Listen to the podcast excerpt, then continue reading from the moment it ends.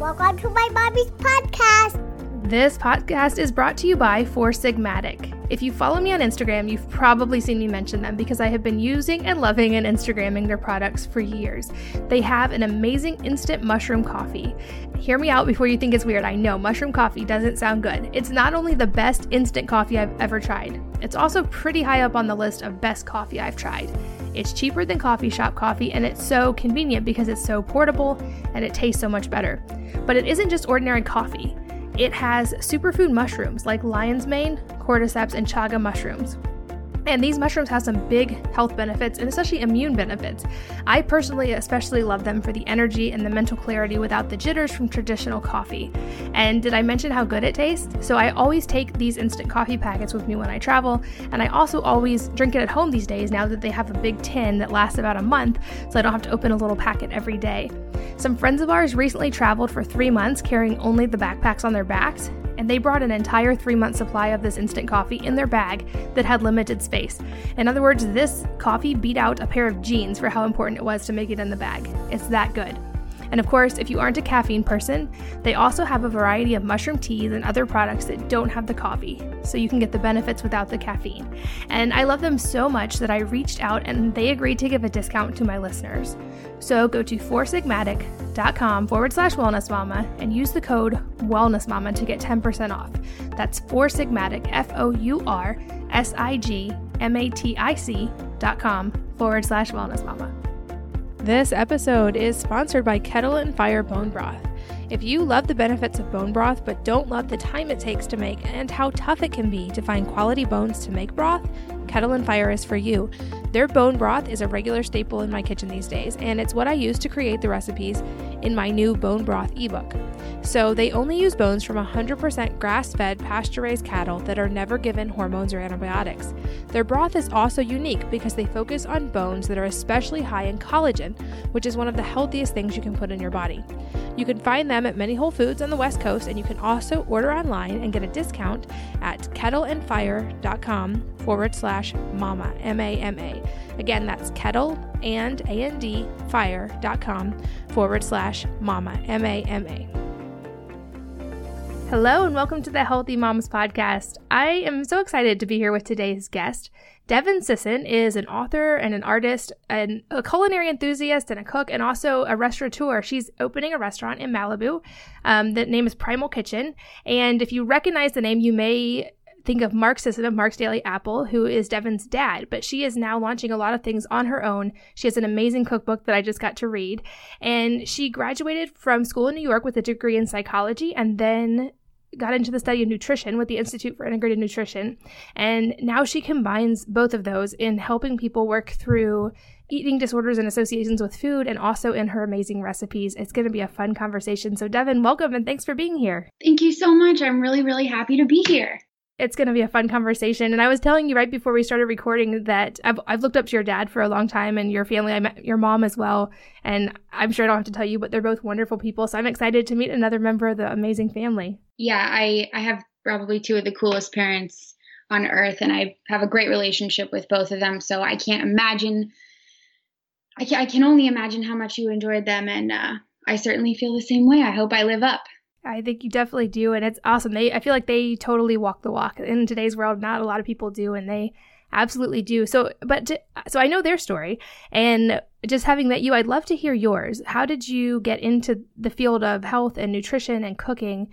I'm sure it was obviously a little bit front and center growing up. Your dad's an amazing cook as well and has some amazing recipes. But how did you become involved in it? That's a really great question. It's definitely been in my family, in the conversation, and in our lifestyle for my entire life. But I wasn't much into it in middle school and high school. And I think when I went away to college was sort of the first time that I had to grocery shop for myself and cook for myself or get to choose where I was going to go out and how I was going to exercise, no longer being on the high school sports teams. And so that was a chance for me to, I'd go to the grocery store and like, why am I buying these foods? Is it because I want to eat them, or is it because that's what's been in my house my entire life? So I started to ask myself those questions, which, didn't always go so well, given that I started to create a lot of anxiety around food and eating and making sure I didn't gain the freshman 15 in college. But that's kind of what started me on this whole journey. And then dating, friendships, relationships, changing jobs, moving from New York to LA, just being around different types of people, and within my relationship, just started randomly noticing how people eat, how it affects their bodies, their health, their well-being, and how it affects my relationships to them. So kind of, I know that's general, but in a nutshell, that's what got me interested in all this. That makes sense. So I'm always curious, and I'll admit that I'm going to have some self-serving questions in this interview because I really am curious, being a blogger as well, and a little bit like your dad in some ways, I do worry that I don't want to put social pressures on my kids revolving food. I want them to have a healthy relationship with food. So I'm curious, growing up in an environment where you guys were very conscious about your food choices, what kind of an impact did that have on you? And did you follow the primal lifestyle your whole life, or were there times when you were more of a rebel there? And how did that work out for you emotionally? There's actually a story in my book called The Healthy Food Rebel. And I think during high school, after getting my driver's license, there was definitely a sense of, I can eat this, I can try this, I can try, you know, I'd never gone to McDonald's a day in my life. I had never really eaten fast food. I never drank soda. I didn't have sweets. So there was definitely a part of me that was like, oh, I get to try these things. And they didn't seem to affect me negatively then, but obviously what I understand about them now certainly does. But growing up in that house, it can't help but not influence you. Yeah, for sure. So I would guess your parents didn't ever consciously put any pressure specifically around food, but did you feel like there was just by the nature of that in some ways? No, you know what? Never. Just we ate what they cooked and we had a good time with it. But now knowing what I know, studying psychology, it's more their behaviors that I witnessed, which ended up being a wonderful influence. You know, you eat your veggies, you don't eat too much, you go to bed at a certain time, you take care of your body. But now what I'm noticing is that how I followed their path for a couple of years in college, like mommy and daddy do this, they look great, I want to look like them, therefore I need to eat and live this way. And now I'm sort of realizing that I can choose my own path. I can choose what I want to eat and how I want to live, and that they're going to love me no matter what. And the difference between me and my friends and my lifestyle and them is that I think I just like food more. You know, I'm more invested in how something tastes and how something looks, and I want to try a new restaurant, even if it's a hole in the wall. And they're definitely much more diligent about diet and exercise, and I'm sort of finding this middle ground between staying healthy but also having fun and letting myself loose and relaxing and being 26. Yeah, that's a great point. And I definitely got that feel from reading your book, that you have a very intuitive relationship with it now, and that you also have a very kind of free spirit, which is wonderful. If it's not too personal to talk about, I'd love for you to go into your story with orthorexia a little bit, because that's, I feel like, something that's not talked about very much, but something that probably is a lot more common than people realize. So I'd love to hear your firsthand experience if it's not too hard to share. No, not at all. And I think as I was writing this book, it was a source of anxiety for me to share those things. And the scariest part was that my parents were going to read the book and find out that that was my experience. It's not something that I shared with them openly. And when I got into sort of studying nutrition a little bit more, the program I did sort of walked you through all of the different dietary theories and lifestyles. And there was a period of time, which ironically enough in the program, they sort of warn you about this, but there would be an entire week on lectures about being vegan and how it benefits your body and how it's good for everyone. And then the next week would be paleo, and the next week would be vegetarian and Ayurvedic. And just there was probably a year or two there where I felt like anything I ate, I was going to die. And though I was eating very clean and eating well, the source of anxiety I had around all of the foods was detrimental to my health. And I lost a lot of weight. I messed up my hormones, thyroid, adrenals. It was just kind of a mess. And I realized now it was because I was just afraid of food. And as I was afraid of food, though I was still eating, it wasn't assisting my body in the digestion process.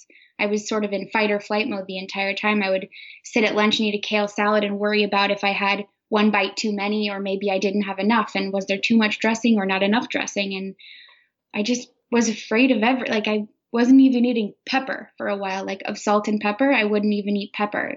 It made life difficult ordering at restaurants and being in a relationship and having friendships and just the enjoyment of food. Yeah, it's funny because I hear elements of my own story in that as well, just how once you know so much about certain things, and I'm sure this is in psychology with your experience as well, but it's so much harder to not overanalyze and to actually just enjoy something. And you're right, because if you start researching, I've always said I could make a case for why broccoli is the healthiest thing in the world and the case for why with the oxalates and all the horrible things in it, and it's a super vegetable, you're going to get thyroid disease. And at the end of the day, in most things, there are balance. And I'm sure there are, like, I would personally vilify a few ingredients like vegetable oils and refined sugars. But outside of things that I would actually not consider those food, in the realm of food, I feel like balance is an important part of the approach. And I wonder if people have heard a little bit of themselves in that story, because it's so easy to vilify all these different foods. And depending on which blogs you read and which studies you read, you really can feel like you can't really eat anything because there's something wrong with everything. Absolutely. And there was a part of the book where I just stopped writing for a long time. And though I stopped writing, I still continued to have a conversation about it with people as if I was writing, because I was still excited about it. And in doing so, everyone I spoke to, old, young, men, women, everyone has this weird relationship with food. And you know, weird is an interesting word, but we're all on a spectrum, and everyone has a different relationship with food, and it illuminates so much about their current state, their health, their spiritual life, their relationships.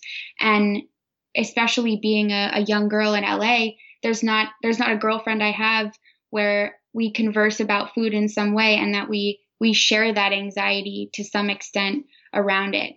And it's hard to not see in other people now. So whether or not people are going to put a label of orthorexia on it is sort of up to them. But I'm really starting to understand now how many people share this experience with me on some level.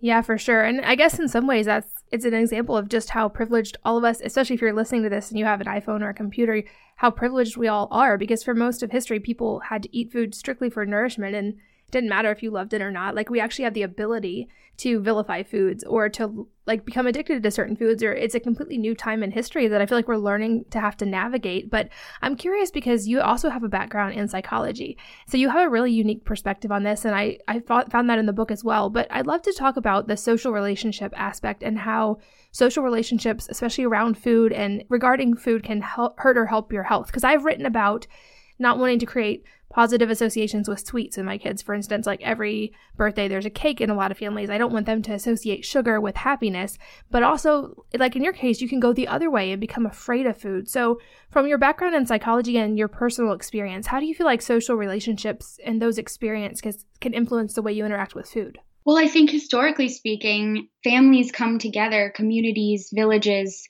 come together around food. It's the concept of the kitchen table. You know, if you are busy all day in a family, the only time you get to really sit down and connect as a family, as a unit, is around food.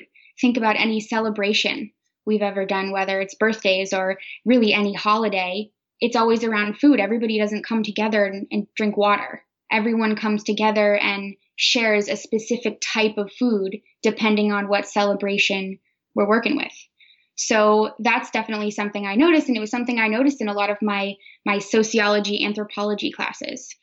And then kind of more specifically, I started to notice that my relationship with my parents was very different depending on how I felt about my body. It would be more difficult to eat lunch with my mom, say. And then think about every time you meet up with a friend. You might go on a hike, you might take a class, you might meet for lunch, you might go for a coffee, but it always involves some sort of nourishment in some way. And then I started to look at my romantic relationships and the times I've felt more connected to somebody on a romantic level is a time that we can eat together, the time that we can cook together, the joy we have over experiencing a new restaurant and a great meal.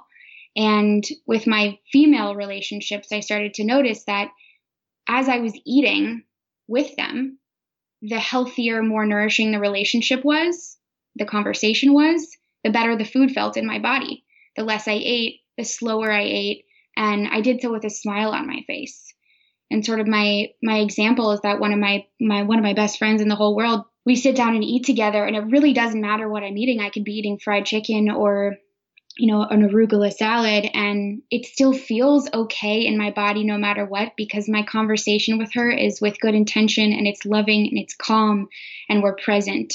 And that changes the way food feels in my body. You know, I'm not going to go eat fried chicken every single day and hang out with her, but I relax so much more when I'm around her and when I'm around people whose relationships are just loving and genuine and authentic.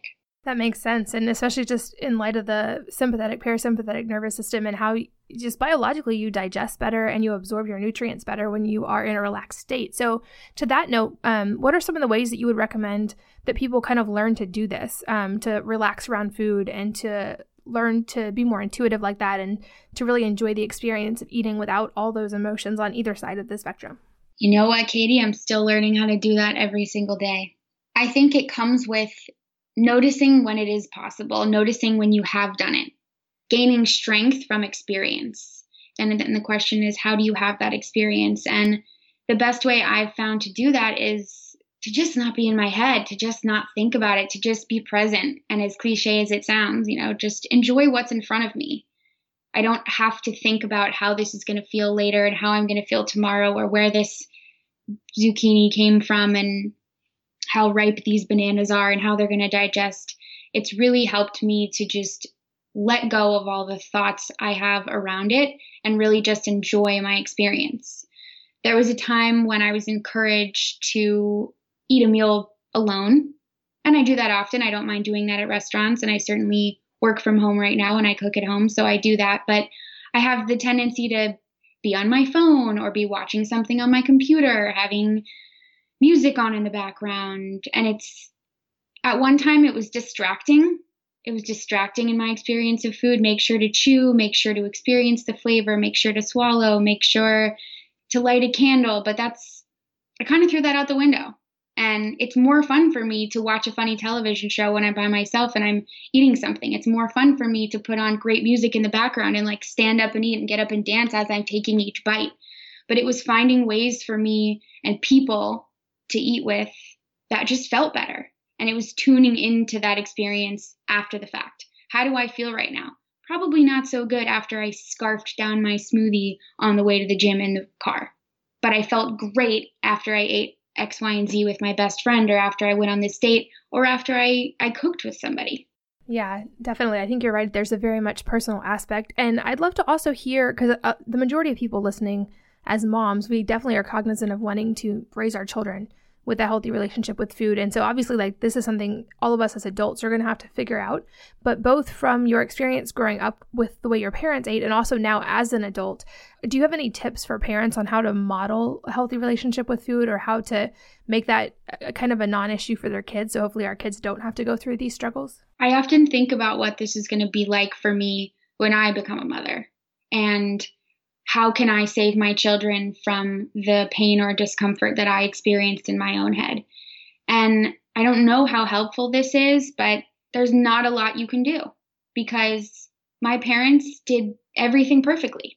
They never mentioned anything about food or my body or their body, and yet I still developed this interesting relationship, which has allowed me to learn from and be able to share with other people. But they modeled everything perfectly. I would have done everything exactly the way they did it, which was sort of walking the walk, as you said, which both my parents do. But if I'm really to give you tips, get your kids in the kitchen. Let them have their own experience of food. Get them knowing what they're putting in their body. It's much easier to get young kids to eat more vegetables when they can pick them from the garden or their grocery shop with you and pick out which bunch of broccoli they want, or help you cutting things, stirring things. Getting them in touch with the food and what they're eating just makes them more aware of it and makes them able to make their own choices, and give them the power to do so. Obviously, offer the choices that you feel best and what works for your household and your budget and what you perceive is healthiest for your child, but give them choices. Allow them to build that strength and that confidence at a very, very, very young age in choosing what they want to eat. Give them power. Give them power with food, with their bodies, and in the kitchen. Yeah, I think that's a great tip. And something you talk about in the book, I've heard, you hear a lot about intuitive eating, and that's kind of a big thing, but you talk about a whole different take on it, which is intuitive cooking.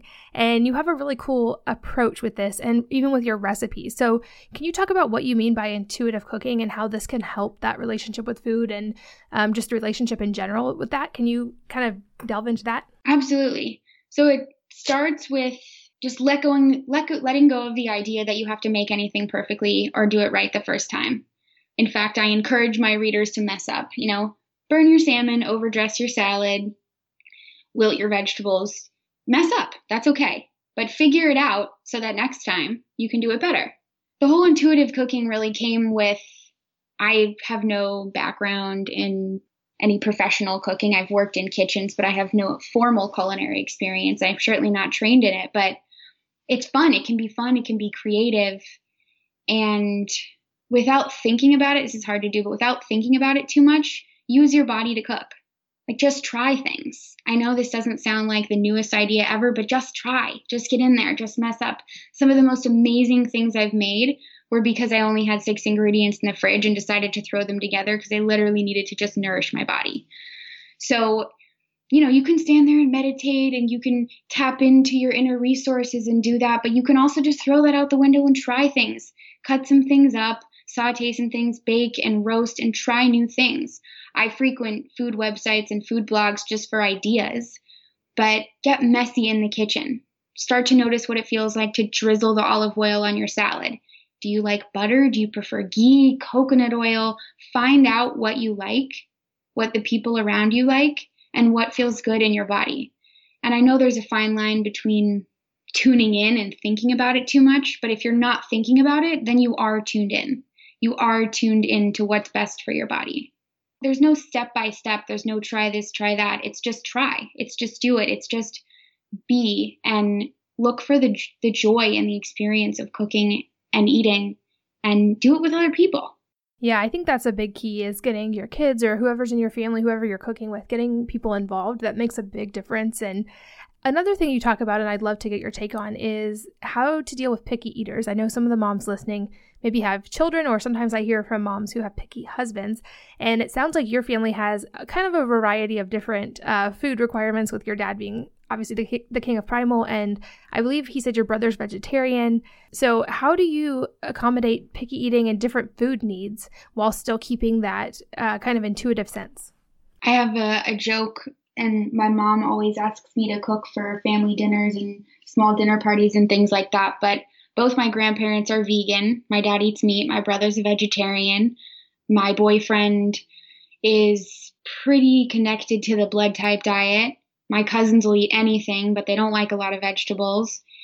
And I have my own pickiness as well. So sometimes I just want to set the table and be like, you guys, we're having water and air for dinner because nobody eats anything of the same.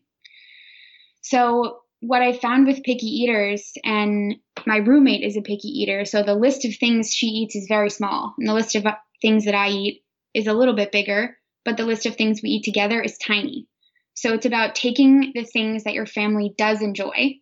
If you have to write it down and keep it on the fridge, that's probably a good idea. But find all the things that they do enjoy, and whether that's healthy things or unhealthy things, find a way to make them in a way that's, satisfies your needs as well. As I was writing the cookbook, I developed a lot of the recipes because I wanted waffles. I love waffles. I love pancakes. I love breakfast foods. I love desserts. I enjoy pasta, but it was finding ways to make those healthy, finding ways to make those with ingredients that were safe and clean and organic, and finding ways to make them yummy. And sometimes I started asking myself questions like, what is it that I like about macaroni and cheese? Or what is it that I like about pizza? And what I liked about pizza, I found a way to make that without the crust, without something that has processed ingredients in it. Finding ways to make the things you love in a healthy way. So use all of the ingredients and the ideas that your kids enjoy and find a way to make them with great ingredients. Yeah, you definitely have some great recipes for that in your book. And of course, I'll link to that in the show notes. I'd love to take a little bit different of an angle too, and get your take on how to help someone who has an eating disorder, having been through it yourself, and then also now with the psychology background that you have. Maybe people listening have a friend or even a teenage child with an eating disorder. So what advice do you give there? How can you help someone who is in that part of their life, and how can you reach out to them?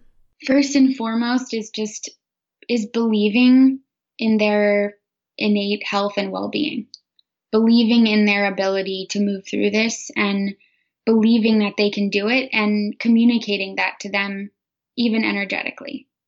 So somebody's not going to be able to heal something if you don't even believe that they can do it. I know they're probably having a hard time that they can do it as well. But first and foremost is just seeing the innate health that is possible and that is available in them. And at least with the example I gave in the book, my best friend Lolita was struggling with a number of different things, but I just modeled good behavior. We never really talked about it. I didn't ask her questions. We didn't talk a lot about food. It was just like, I knew she was going to be okay. I knew she was going to be better. So I just allowed her to witness my experience of cooking and my relationship with food. We went to the grocery store together, and I just got excited. Look at how beautiful these vegetables are. Look at how awesome that salmon looks. We could totally sear that later. Do you mind grabbing a bulb of garlic? And do you mind picking out a tomato that I think we can use? And I just decided to be with her. And I think this goes for anyone dealing with anything, whether it's mental, emotional disorders, addiction, eating disorders, you name it. You have to first be able to see that they are capable of it themselves. You have to have confidence in their process and patience. Ultimately, we can't do anything for anyone. We can't make them think differently. We can't change their mind about something or cure them. It's really going to be up to them to do it on their own. And all we can do in the meantime is just be loving and supportive wherever they are in their process. Yeah, I think that's good advice for a lot of areas of life. This podcast is brought to you by Four Sigmatic. If you follow me on Instagram, you've probably seen me mention them because I have been using and loving and Instagramming their products for years. They have an amazing instant mushroom coffee. Hear me out before you think it's weird. I know mushroom coffee doesn't sound good. It's not only the best instant coffee I've ever tried, it's also pretty high up on the list of best coffee I've tried. It's cheaper than coffee shop coffee, and it's so convenient because it's so portable and it tastes so much better. But it isn't just ordinary coffee. It has superfood mushrooms like lion's mane, cordyceps, and chaga mushrooms. And these mushrooms have some big health benefits and especially immune benefits. I personally especially love them for the energy and the mental clarity without the jitters from traditional coffee. And did I mention how good it tastes? So I always take these instant coffee packets with me when I travel. And I also always drink it at home these days now that they have a big tin that lasts about a month, so I don't have to open a little packet every day. Some friends of ours recently traveled for 3 months carrying only the backpacks on their backs, and they brought an entire 3-month supply of this instant coffee in their bag that had limited space. In other words, this coffee beat out a pair of jeans for how important it was to make it in the bag. It's that good. And of course, if you aren't a caffeine person, they also have a variety of mushroom teas and other products that don't have the coffee, so you can get the benefits without the caffeine. And I love them so much that I reached out and they agreed to give a discount to my listeners. So go to foursigmatic.com/wellnessmama and use the code wellnessmama to get 10% off. That's Foursigmatic, foursigmatic.com/wellnessmama. This episode is sponsored by Kettle and Fire Bone Broth. If you love the benefits of bone broth but don't love the time it takes to make and how tough it can be to find quality bones to make broth, Kettle and Fire is for you. Their bone broth is a regular staple in my kitchen these days, and it's what I use to create the recipes in my new bone broth ebook. So they only use bones from 100% grass-fed, pasture-raised cattle that are never given hormones or antibiotics. Their broth is also unique because they focus on bones that are especially high in collagen, which is one of the healthiest things you can put in your body. You can find them at many Whole Foods on the West Coast, and you can also order online and get a discount at kettleandfire.com/mama, MAMA. Again, that's kettleandfire.com/mama, MAMA. A couple other questions that I love to ask just to get a guest take on it are, what are 3 things that people don't understand about your specific area of expertise? And then what would you tell them about those things? So area of expertise. That's a really interesting, an interesting way to put it, because I'm very much in this experience right now. And as much as I love talking about it, it's something that I talk to myself about every single day. And these are also things that I'm learning to understand, but I would sort of like everyone to know is that we're all capable of accessing this intuition. We all already have it inside of us, and we're all capable of cooking with intuition, living, being, breathing, eating with our intuition. It's not something that we have to find or create or develop in some sense. It's just sort of something we have to get in touch with and to access. Another thing would be that I don't think people understand just how much can be learned about us as humans through food and through diet. What our bodies look like, how our bodies function. I wish I could stand up in front of the entire world and say, food is medicine. Let's just all get rid of everything pharmaceutical and let's just eat and live from this pure, wonderful, loving, happy place. So I think people don't know how much is available to them in the realm of food, how it has the capacity to make you feel better, to enjoy life in a different way, to shed light on things that might be issues and to bring light to things that might be celebrated. And then I also think the third thing that people might not know is that we can't do it wrong. You can't do it wrong. Whatever you're doing, wherever you are right now, is okay. The desire to make improvements or changes or do experiments is awesome. And you might think you failed if you overcooked your steak or overdressed your salad, but ultimately that's just a learning opportunity. You didn't do it wrong. There's nothing wrong that we're doing. Only ways that we can, again, experiment, improve, and try anew. Yeah, that's a great piece of advice. And I'm also curious, if you were going to give a TED Talk, what would it be on? That's kind of a scary thought because I love watching TED Talks and I would love to do a TED Talk one day. The title would be Cooking as a Metaphor for Life. And I would discuss, like I said earlier, all the things that you could learn about yourself from your relationship to food and with food and how much joy and comfort and vibrancy, vitality, energy that food can bring you. And in it, I would also discuss, you know, how it's possibly negative affecting a lot of things and a lot of people and a lot of just things that are going on in the world right now. I love that question. I hope you get to give that talk one day. It sounds like it would be a great TED Talk. And I also would love for you to tell people you have a new book called Kitchen Intuition, but where can people find you? Can they find your book? And also talk about the new restaurant that you're opening. Yeah, so my book can be found on Amazon, and I would love for people to come follow me on Instagram. It's at Kitchen Intuition, and I would also love people to come check out the information available on the restaurant I'm opening. So the restaurant's actually going to be in Culver City. I'm doing it with my brother, and it's a paleo, fast, upscale, fast casual experience. It's entirely organic, locally sourced whenever possible, and we'll be serving breakfast, lunch, and dinner, gluten-free beer, paleo wine, bone broth, kombucha on tap, coffee, and the most incredible selection of just interesting foods. Everything you've ever wanted to eat is on this menu, but it's done so with organic, good quality, nutrient-dense ingredients. That's awesome. And when you're opening this summer sometime, right? It's pretty soon. Yeah, we're getting so close. It's been such a wonderful process. And, ironically, I really enjoy working with my brother.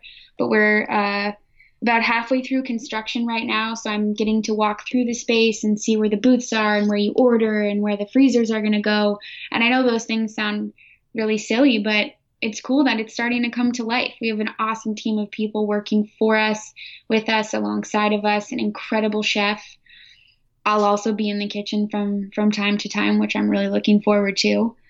But we are looking at end of summer and would love for everybody to come out, meet the family, my brother and I, and we'll also be selling my book at the restaurant. Awesome. I wish we were closer because it sounds amazing. If we're ever out in California, we'll have to come check it out. It sounds delicious. And I think eventually there will be more as well, hopefully in other parts of the country, right? Right. South Bend, Indiana is opening this month. They'll be the first ones open. And then later on this year, we'll have Anchorage, Alaska, Oregon, and Northern California opening up. Very awesome. Well, good luck with all of that. It sounds delicious. And I'll have links in the show notes, like I said, to your book and to your website, but also to the restaurant in case anybody's close by and wants to find it when it opens. But Devyn, thanks so much for your time and being here. This has been a really fun interview and I think really insightful and hopefully has maybe spoken to a lot of people on a level where they needed to hear it, especially people struggling with their relationship with food. So thank you so much for your time. Thank you so much for having me. I really enjoyed talking to you, and I look forward to seeing your face at the restaurant because you best bet you'll be getting an invite to the opening. Oh, thank you. That's awesome. And thanks to all of you for listening, and I'll see you next time on the Healthy Moms Podcast. If you're enjoying these interviews, would you please take 2 minutes to leave a rating or review on iTunes for me? Doing this helps more people to find the podcast, which means even more moms and families can benefit from the information. I really appreciate your time, and thanks as always for listening.